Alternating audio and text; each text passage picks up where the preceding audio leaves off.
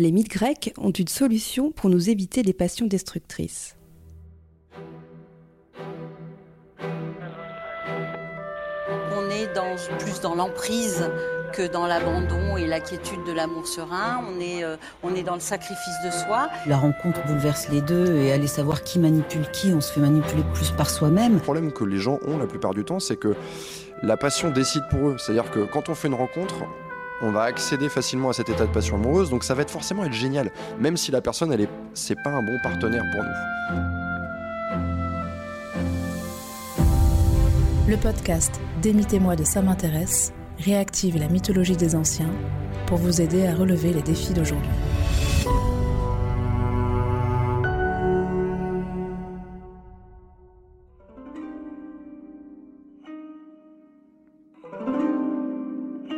La magicienne Médée, fille du roi de Colchide, tombe folle amoureuse de Jason, venu enlever la toison d'or, l'idole de son peuple. Pour ce prince grec, elle trahit sa famille et son pays et s'exile avec lui. Tu nous racontes? Après une longue navigation, Jason et ses argonautes, les princes grecs les plus vaillants, arrivent en Colchide. C'est dans cette contrée orientale que se trouve la toison d'or, la toison magique d'un bélier sacré. Jason doit la ramener chez lui, à Iolkos, pour récupérer le trône que son oncle lui a volé. Jason va trouver Aétès, le roi de Colchide, qui fait garder la toison par un terrible dragon. C'est là que Médée, sa fille, découvre le jeune homme. Et quel genre de jeune fille est Médée? Médée, c'est pas seulement une fille de roi, c'est aussi une magicienne très puissante. Quand Jason lui demande la toison, Aétès lui répond qu'il lui donnera s'il réussit trois épreuves.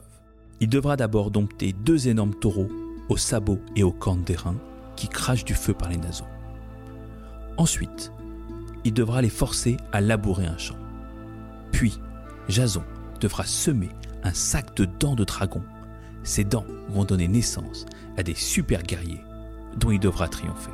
Rien que ça. C'est une ruse. Aétès a choisi des défis impossibles à relever. Jason est abattu. Ce qu'il ne sait pas, c'est que les déesses Héra et Athéna ont assisté à la scène.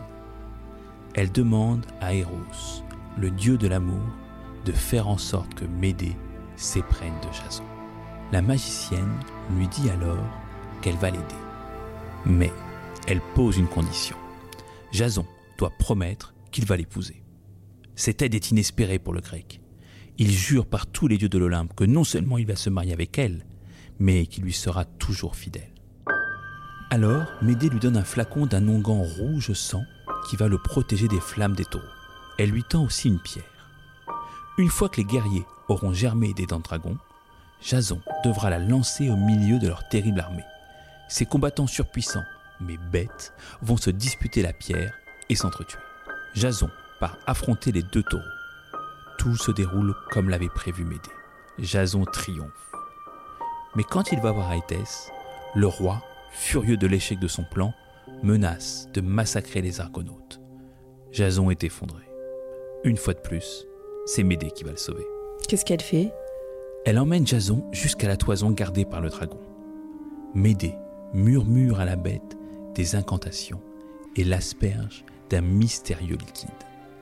Le dragon s'endort. Jason en profite pour prendre la toison d'or. Maintenant il faut fuir, et vite, car Aétès lance ses troupes sur eux. Médée commet un acte inouï. Elle prend son frère en otage. Le trio parvient à rejoindre l'Argo, le navire de Jason. Mais le bateau du roi est sur le point de les rattraper. Alors, Médée transperce le cœur de son frère, lui coupe la tête et découpe son corps en morceaux. Elle les jette par-dessus bord. Aétès est fou de douleur. Il fait arrêter son navire pour que l'équipage récupère les morceaux de son fils. L'argot est sauvé. Et Jason tient sa promesse? Il épouse Médée? Oui, mais il le fait pas par amour, mais parce que c'est le seul moyen d'échapper à Aétès. Car celui-ci n'a pas cessé de le poursuivre. Jason sait que si sa fille n'est plus vierge, le roi de Colchide le laissera tranquille. Et c'est ce qui se passe. Médée est une femme intelligente. Elle sent bien que Jason est avec elle par intérêt. Dans une relation, on sent parfois que l'autre ne nous rend pas nos sentiments. On voit que notre couple est déséquilibré. Mais cette clairvoyance n'a pas empêché Médée de tuer son propre frère. C'est sa passion que le psychanalyste Alain Didier Veil qualifie de version folle de l'amour, c'est-à-dire excessive, sans limite, qui lui a fait commettre cet acte horrible. Et ce n'est que le début. Médée va devenir une vraie tueuse en série. Mais attendons. L'argot arrive enfin à Iolkos. Une terrible surprise attend Jason. Qu'est-ce qui s'est passé? Son oncle, Pélias, en a profité pour tuer son père et sa famille. Jason demande à Médée de le venger. Une fois encore, son amour démesuré l'a fait accepter. Elle raconte aux quatre filles de Pélias que la déesse Artémis veut offrir une nouvelle jeunesse à leur vieux père. Pour balayer leurs doutes, Médée fait bouillir de l'eau dans un chaudron et y met des herbes magiques. Elle égorge ensuite un vieux bélier, le découpe en morceaux qu'elle jette dans le chaudron. Un agneau en surgit. Médée leur dit de faire pareil avec leur père. Les quatre sœurs égorgent Pélias et le coupent en morceaux. Mais Pélias ne ressort jamais de la marmite, et ses filles sont maudites pour ce parricide. Mais ce crime atroce ne paie pas. Jason ne devient pas roi de Iolkos, car les habitants sont écœurés de ce qui est arrivé à Pélias. Une nouvelle fois, Jason et Médée doivent fuir. On peut se demander si Médée, inconsciemment, n'a pas commis des crimes aussi atroces pour garder Jason pour elle toute seule. Dans la passion, on veut posséder l'autre. S'il était resté à Iolkos, auprès des siens, Jason aurait eu moins de temps à lui consacrer. Tandis que lorsqu'ils sont en exil, il n'a qu'elle. Leur relation est donc forcément fusionnelle. Ce qui est sûr, c'est qu'après s'être installé à Corinthe, dix années tranquilles pour le couple s'écoulent. Médée donne naissance à deux fils. La magicienne si puissante est devenue une gentille femme au foyer. Mais un jour, Créon, le roi de Corinthe, dit à Jason qu'il aimerait qu'il lui succède et lui propose d'épouser sa fille Créuse. Mais attends, Jason est déjà marié avec Médée. Ouais, mais c'est une étrangère. Selon la loi grecque, leur mariage ne vaut rien. Créuse est belle, Créuse est jeune, Jason l'épouse. Le jour même de ses noces, le bannissement de Médée est décrété. La jeune femme est anéantie. L'homme pour qui elle a tué son frère, trahi son père, son peuple, celui qu'elle a toujours suivi, se débarrasse d'elle. Alors qu'elle se lamente, Jason vient vers elle. Il lui dit avec froideur qu'il a toujours su qu'elle ne savait pas dominer ses émotions. C'est la phrase de trop pour m'aider. Elle explose. Quand elle a appris que Jason l'a quittée, son monde s'est effondré. Elle est dans un état de dépendance totale. Elle ne peut pas vivre sans Jason. Pour la première fois, alors qu'elle lui a toujours obéi, elle s'emporte contre son mari. Elle lui rappelle tout ce qu'elle a fait pour lui. Tout ça pour qu'il la quitte pour une autre femme. Et elle ne fait pas que l'insulter. Médée se en éliminant sa rivale. Elle offre à Créuse une robe magnifique. Quand elle l'enfile, le vêtement s'enflamme. Il brûle la pauvre Créuse ainsi que son père, puis incendie le palais de Corinthe. Ce n'est pas fini.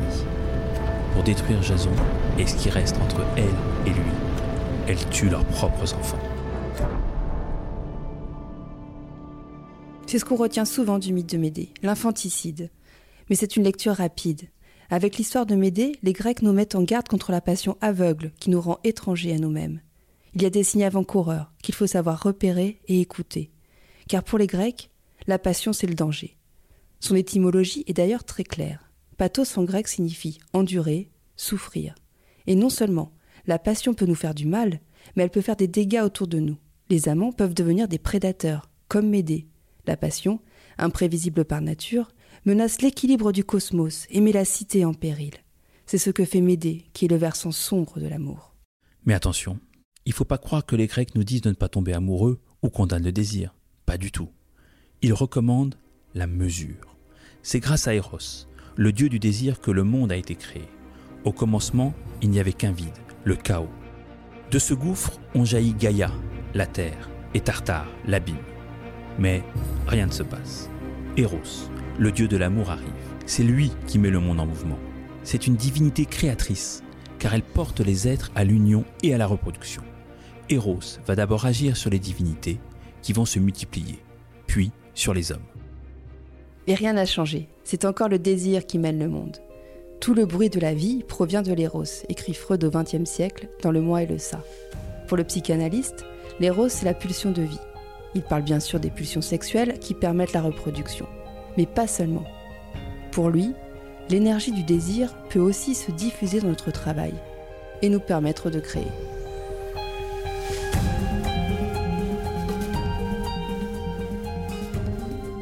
Cet épisode a été écrit par Gaël Renouvelle et raconté par Thibaut Salem et Gaël Renouvelle. Merci d'avoir écouté ce podcast. N'hésitez pas à le recommander autour de vous et à le noter sur les plateformes dédiées. Rendez-vous dans une semaine pour le prochain épisode.